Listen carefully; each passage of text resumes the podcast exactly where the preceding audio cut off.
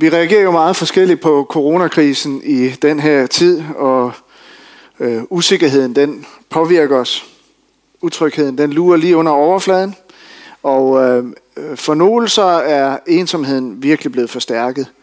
Lunden er måske også kort nogle gange. Vi føler os lidt tyndhudet, og irritationsniveauet er for nogen øh, blevet for højt.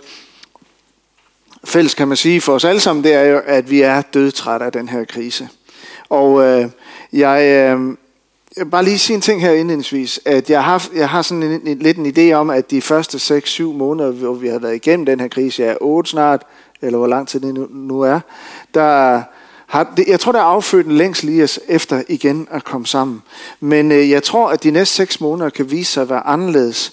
Øh, anderledes, fordi at der er øh, måske en risiko for, at vi, lægger, øh, at vi øh, ja, vi får på en eller anden måde lagt afstand til noget af det, som virkelig betyder noget for os. En af de ting, jeg godt kunne tænke mig, at vi øh, spurgte hinanden om, det er nemlig, hvordan kan vi være kirke for hinanden de næste seks måneder? Øh, som det nu forhåbentlig varer indtil der kommer en løsning. Øh, så hvordan kan vi være kirke for hinanden? Øh, fordi at øh, nogle af de valg, vi foretager lige nu, de sker sådan meget uintentionelt, hvis man kan sige det, og der er ting, der bare flyder i baggrunden. Så lad os tage stilling til, hvad kirke og fællesskab, åndelig, personligt liv og tjeneste for andre skal betyde for os. Jeg tænkte, det kan jo være, at kommer du i en netværksgruppe, hvis ikke, så vil vi gerne hjælpe med at finde en til dig. Så kan du måske tage det spørgsmål op der, hvis du synes, det giver mening. I dag så vil jeg gerne tale om, at du og jeg, vi er sendt med fred, hvilket indimellem virker, vi nogle gange virker til at overse.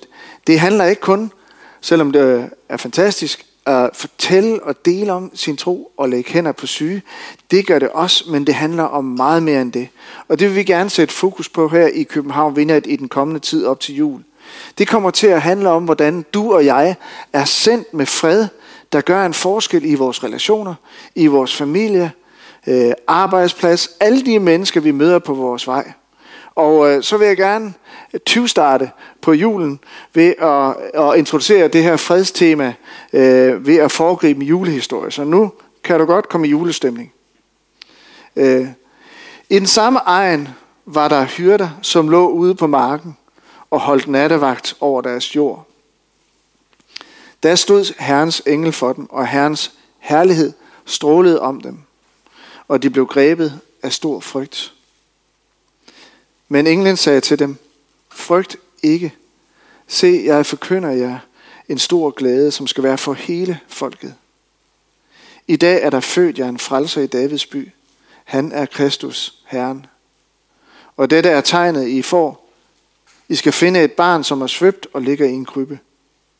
Og med et var der sammen med englen en himmelsk herskar, som lovpriste Gud og sang. Ære være Gud i det højeste og på jorden. Fred til mennesker med Guds velbehag. Og da englene havde forladt dem og var vendt tilbage til himlen, sagde hyrderne til hinanden, lad os gå ind til Bethlehem og se det, som er sket, og som Herren har forkyndt os. Ja, Øh, hvis ikke lige det var fordi, at der stod her, at hyrderne blev grebet af stor frygt, så, kunne jeg, så ville jeg mene, at der her godt kunne være tale om tre nordjyder. Og øh, dem tænkte jeg, dem skal vi i dag være ekstra gode ved. Det er som om, de ikke får opmærksomhed nok. Og øh, jeg vil gerne sådan generøst gøre en gestus og vise dem særlig opmærksomhed, og så læse dem her ind i historien. Det er nat. Øh, de er knap nok kommet igennem halvvejs natten, de her hyrder, som sidder ud på de lange nattimer og deler sikkert velkendte historier om og om igen. Det kan være naboens larmende hund, det kan være en snedig fortyv, det kan være faldende uldpriser, hvad ved jeg. De har sikkert sagt det igen og igen. Det kan også være, at de er ved at sidde og diskutere en produktionsomlægning. Pludselig så stiller en engel sig foran dem med en, øh, med en, af en engels standardhilsen, der lyder, frygt ikke. Samtidig står der, så bryder Herrens herlighed frem. Og vi taler om måske tre halvsøvnige bønder, der pludselig omstråles af Guds strålende herlighed. Den herlighed, som omslutter Gud som et majestætisk følge, et overstrålende hvidt lys, akkurat som øh, Jesu tre disciple senere skulle opleve på forklarelsens bjerg, hvor de bliver øh, øh, omsluttet af Guds herlighed, et strålende lys. Og det græske ord her, det er doxa, og som har et tilsvarende hebraisk ord, det betyder, der hedder øh, kabot eller shekinah. Det betyder lys, glans, klarhed, anseelse og vægt og tyngde. Så bønderne her, de omsluttes af Guds herligheds tyngde. Og øh, det bliver så hurtigt i situationen erstattet med tilbedelse. Og englen forkynder dem en stor glæde og øh, fortæller dem, hvordan de skal finde barnet. Men inden de kan give sig videre ud i den opgave, så, trækker, så er det som om, at Gud trækker sådan himlens scenetæppe til side. Det er som om, han flænger himlen. Øh, ordet her, der bruges, det er øh, hypsistos. Det betyder altså direkte oversat det højeste sted. Pludselig så flænges himlen, og de ser ind i det højeste sted. Så de kigger ind i en overvældende himmelsk herskare af englevæsener. Det er Guds entourage, det er Guds følge, der omgiver ham. Øh, og det får jo selv altså verdens største, mest lækre gospelkor til fuldstændig at blegne ved siden af. Og med et var der sammen med englen en himmelsk herskar, som lovpriste Gud og sang, Ære være Gud i det højeste og på jorden. Fred til mennesker med Guds velbehag. Og øh, det er så her, at jeg tænker, det der må der være nordjyder, ikke fordi... Altså nu er der det med nordjyder, og jeg er en af dem. Øh, vi, det her med superlativ, det indgår ikke ligesom i vores øh, vokabular, vores sprogbrug. Vi har noget til god, når vi kommer i himlen en gang, så kan vi sige, det er vildt godt det der. Ikke? Det venter vi lidt med at sige. Øh, og den måde, de reagerer på, altså de har jo de har jo oplevet lige her den vildeste åbenbaring af herskar og engle, og så er de blevet annonceret en verdens frelser, en verdens befrier, en løsning på hele verdens problem. Benene blev fejet væk under dem, ikke? og så lad os lægge mærke til, hvordan de reagerer. Lad os gå ind til Bethlehem og se det, som er sket. Øh, meget jysk snusfornuft. Så skal de dog have et kompliment her, en stjerne, fordi de faktisk gør, hvad englen bød dem at gøre. For dybden af vores spiritualitet bestemmes nemlig af vores lydighed til at handle på Guds ord, også når det ikke længere høres. Så deres eksempel er en opmuntring til at handle på de tilskyndelser, Gud giver os. I dag så skal det handle om, at du og jeg, vi er sendt med fred. Det himmelske kor sang, ære være Gud i det højeste og på jorden. Fred til mennesker med Guds velbehag. Og den sætning, den skulle jeg lige spekulere lidt over. Fred til mennesker med Guds velbehag. Hvordan skulle det forstås? Umiddelbart, så kan det godt opfattes lidt eksklusivt, og der er en lille smule provokerende, som at der kun er tale om en fred til en lille af Gud udvalgt eksklusiv gruppe af mennesker, som har hans velbehag. Så kunne man jo tænke det. Eller de mennesker, som selv ønsker, dem der har valgt at opleve Guds fred. Eller det kan også være de mennesker, som rent faktisk forstår og formidle fred. Altså gør det, som har Guds velbehag. Men jeg mener, at det snart skal forstås som, at alle dem, der kommer nær i Jesus, vil også opleve den fred og harmoni, de finder i ham. Det er tilgængeligt for alle. At Guds velbehag følger altid Guds fred. Der hvor Guds fred er, der er Guds velbehag. Så kort og godt, det der sker her, det er hele scenariet. Himlen tilbyder tilbedelse. Himlen flænges, og mennesket tilbydes fred. En fred som harmoni og tilstand mellem Gud og mennesker. Og i den her tekst, der bruges et græsk ord, der hedder Irene, og det har et tilsvarende hebraisk ord, som, hedder, øh, som lyder shalom. Og det der ord, Shalom, det er et kæmpe stort, indholdsrigt ord, som betyder, og det er jo det fred betyder, velvære, trivsel, helbredelse, tryghed, harmoni, fremgang, fuldkommenhed, og venskab. Det er for eksempel den shalom, vi lige har hørt i velsignelsen. Herren løfte sit ansigt mod dig og give dig shalom, fred. Man kan dø i shalom, det vil sige i fuldkommen fred, når livet har indfriet vores forventninger, og vi kan takke af. Shalom, det findes også der, hvor krig ikke er. I fraværet af krig, der hersker der shalom. Og så er det jo en standard hilsen mellem jøder, der måske er lidt mere indholdsrig end vores jyske goddag til hinanden.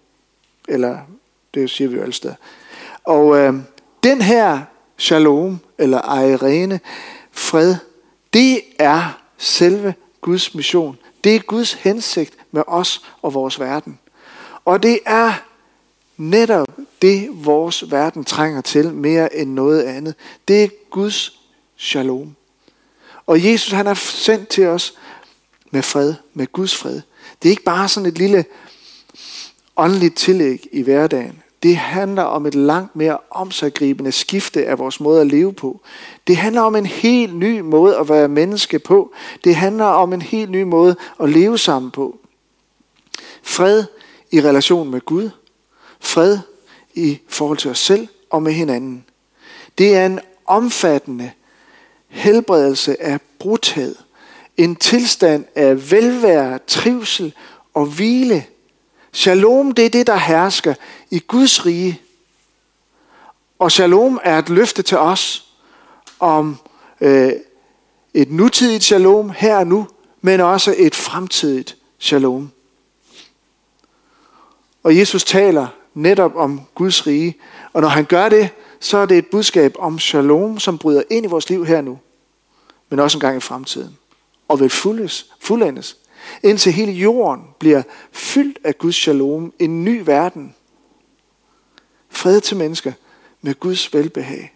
Så Gud han har ikke sådan lille små nære planer med os. Det er en kæmpe plan om fuldstændiggørelsen af Guds fred på alle tænkelige planer, som ender ud i en ny jord. Og det er vidunderligt tankevækkende, synes jeg, fordi netop fred, det er vi så usandsynligt fattige på. Der er jo ikke andet, næsten ikke andet end ufred tilbage, når vi åbner for nyhederne. Vores verden, den råber på helbredelse. Og jeg tror, nogle af os, nogle af os overvælder den ufred, vi møder i verden. Og så er der andre, som knap lægger mærke til det, fordi man møder jo ufreden alle steder. Det bliver en del af vores hverdag. Det, vi kan da møde ufreden i vores parforhold, eller i familie, eller i venskaberne, i trafik, eller køen. Jeg tror, vores verden den er træt af ufred. Jeg tror simpelthen, vi er slidt ned af ufred uvidende om, hvor meget genoprettende fred Gud i virkeligheden har til os. Hvis vi dog bare vil overgive os til den fred, som han kommer til os med i Jesus. Jeg kom lige til at tænke på et skriftsted her, øh, som Jesus siger i forbindelse med øh, indtog i Jerusalem. Så siger han, til byen, siger han, vidste blot også du på denne dag, hvad der tjener til din fred. Men nu er det skjult for dine øjne. Og jeg synes, jeg har sådan en følelse af, at den fred, den er ligesom skjult for, for vores øjne. Vores jord forstår ikke, hvad det er, der tjener os bedst. Og jeg overraskes igen og igen over, at vi ikke værdsætter freden imellem os mennesker højere end vores egne små retfærdighedsfølelser. Jeg synes, at vi alt for ofte og alt for let sætter freden over styr i vores relationer og familier, som for eksempel, eller et, det kan også bare være et årlangt venskab, der sættes på pause, fordi det er da ikke vores tur til at invitere. Det er da vist deres tur. Og så kan man blive offentligt udskammet i køen nede i Rema, ikke? hvis man kommer til at gøre et eller andet. Hvis man nu skal forklare dansk kultur, det har jeg gjort nogle gange, så har jeg taget det der med køen i Rema. Det er lidt, det er dansk kultur, vi er heldigvis mere end det. Men altså, den der retfærdighedsfølelse. Så er der alle de små dumme ting, vi siger, som generelt skaber en tone af ufred. Oplever vi os uretfærdigt behandlet, så sætter vi gerne og nemt freden imellem os på spil i retfærdighedens navn. Har nogen gjort noget mod mig, så bliver min personlige oprejsning så vigtig for mig, at jeg måske siger, så noget det skal bare ikke ske. Vi ses ikke igen. Som om vi kan bestemme, hvem der er inviteret til Kristi Kors. Du kan jo selvfølgelig give et forsøg og prøve at overtale Gud til, at din fjende ikke har et plads ved Kristi Kors. Du kan jo prøve at se, hvordan det går. Og jeg tænker, at det projekt om at øh, udstikke Gud øh, tilgivelsesrestriktioner, det er et projekt lidt op ad bakke. Måske bør vi slet ikke slippe tanken om, at vi måske netop ved Jesu kors kommer til at møde dem, der svigtede os allermest. Nu siger jeg det bare lige til dig, fordi så behøver du nemlig ikke blive overrasket, når det sker. Fordi kors, Kristi Kors, det er ikke mødestedet for VIP's. Det er ikke for alle de korrekte. Mødestedet ved korset, det er i høj grad for dem, der har fejlet. Hvis det i virkeligheden ikke kun er for dem, der har fejlet. Altså alle os, der sidder her, alle mennesker. Fordi vi alle fejler. Så vi kunne måske være mere opmærksom på, at vi ikke ender ud med ikke at vil tilgive de mennesker, Gud tilgiver. Vi kunne måske godt have, have godt af at tænke over den store forskel, der er mellem vores selvretfærdighed og Guds retfærdighed. Så at tilgivelsens vej i vores hjerter, i vores egen hjerter, ikke ender med at blive meget smalsporet. Det kan være, at du og jeg er de eneste, der gider at gå på den vej. Fordi mennesker med stor evne til at tilgive, de kan slet ikke gå på så smal en sti. Det er kun for de selvretfærdige. Tilgivelsens vej, det er en bred og mangesporet motorvej til Guds hjerte, fordi hans tilgivelse det rækker ud til alle mennesker. Jeg ved, at øh, julen den er hård at gå igennem, og mest fordi vi måske savner dem, som ikke er her mere. Men også fordi mange af os møder ufreden i brudte relationer. Og igen, det er her, at vi skal få øje på Guds helt store gave til os, det er hans shalom. Det er Guds fred. Og som nævnt, så er du og jeg sendt til vores familie, vores relationer, alle tænkelige situationer faktisk, med Guds fred. Og som følger Jesus, så har vi altid mulighed for at investere det bedste, vi har i Guds shalom overordnede formål for os, Guds fred på jord. Og det kan godt være, at vi ikke altid selv lige har forstået det. Det virker endda til, at vi ikke har det altid i kirkerne, fordi som jeg har sagt det her mange gange, der var to eller tre er forsamlet i mit navn, der er en konflikt midt i blandt jer. Men vores fred, den henter vi heldigvis fra Jesus, som englene sang. Så var Jesus Guds radikale forsoner på jord. Og jeg kan godt tænke mig til sidst bare lige at dykke ned i, hvad er det for en Jesus, øh, vi følger? Hvad er det for en, øh, en Jesus, der spreder shalom, som vi kan følge efter? På den her tid, hvor vi læser juleberetningen, så var Israel, Israel undertrykt af romerne. Og de havde, jøderne havde nogle bestemt forventninger om, hvordan det skulle løses. De havde nogle forventninger om en messias. Men Jesus han kom og forkyndte et helt andet rige for dem, langt anderledes end deres forventninger. Et Guds rige, som Jesus selv og hans følge praktiserede over alt, hvor de kom. Og Jesus han kaldte alle ind i et inkluderende og forsonende fællesskab. Ikke kun jøderne. Jesus han var berygtet for at deltage i de helt forkerte fester, hvor han socialiserede med syndere, med misbrugere, prostituerede. Så besøgte han en rig skatteopkræver, Zacchaeus, som var meget upopulær, stjal for de fattige, gav noget til romerne og beholdt noget selv. Jesus inviterede sig selv ind hos ham en eftermiddag. Hvem der bare kunne være fluen på væggen ved det møde, de havde. For da Zacchaeus kom ud igen, så annoncerede han bredt til alle, at han ville give det firedobbelte tilbage, eller hvordan det nu er, læs den selv. Og Guds shalom kom til den landsby. Jesus han var sammen med frihedskæmpere, blandt andet Siloten Simon. Han var indet modstander af øh, typer som Zacchaeus og også en toller, en anden toller i Jesu følge, der hed Matthæus. Og alligevel så bragte Jesus dem sammen. Det var sådan, at de romerske soldater, de har lov til at beordre en jøde til at bære deres oppakning. Øh, en mil, ikke mere, for det skulle ikke øh, overudnyttes.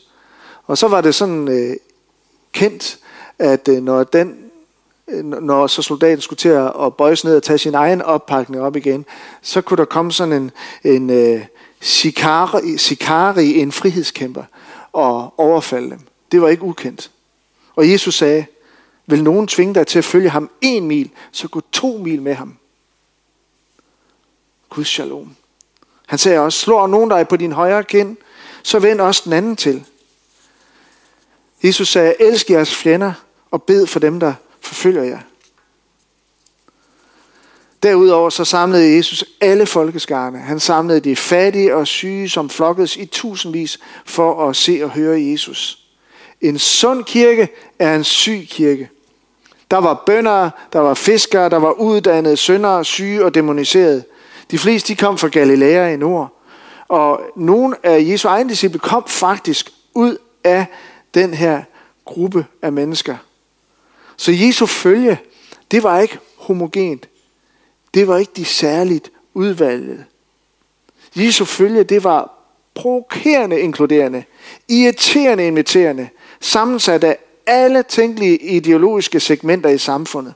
Og netop derfor så forkyndte hans, budsk- øh, hans fællesskab håb og udfordrede alle øh, datidens, øh, øh, nej, udfordrede datidens samfund på en helt ny radikal måde.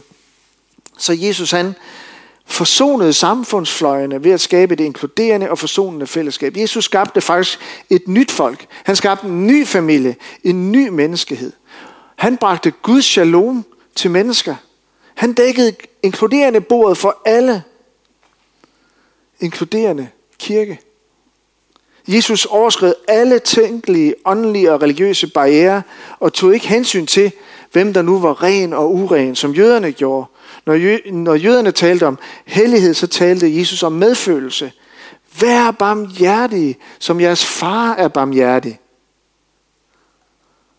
Jesus han overskred alle grænser, der havde med køn, generationer, social klasse, åndelige, ideologisk, religiøse grænser, og inkluderede simpelthen bare alle i sit fællesskab, som havde mulighed for at finde shalom i Jesus. Fred til mennesker med Guds velbehag. Det er det, der er os forkyndt. Det fællesskab, Jesus han byggede op, det eksemplificerede Guds shalom. Det er en foregribelse af det, der engang skal komme. Vi er et eksempel på den fremtid, Gud han har for os. Og det er vi i København. Og jeg tror aldrig, vi kommer til at se vores fulde potentiale, før vi, når, før vi inkluderer virkelig de marginaliserede. Tænk så, hvad den her fællesskab det er i stand til med Guds shalom.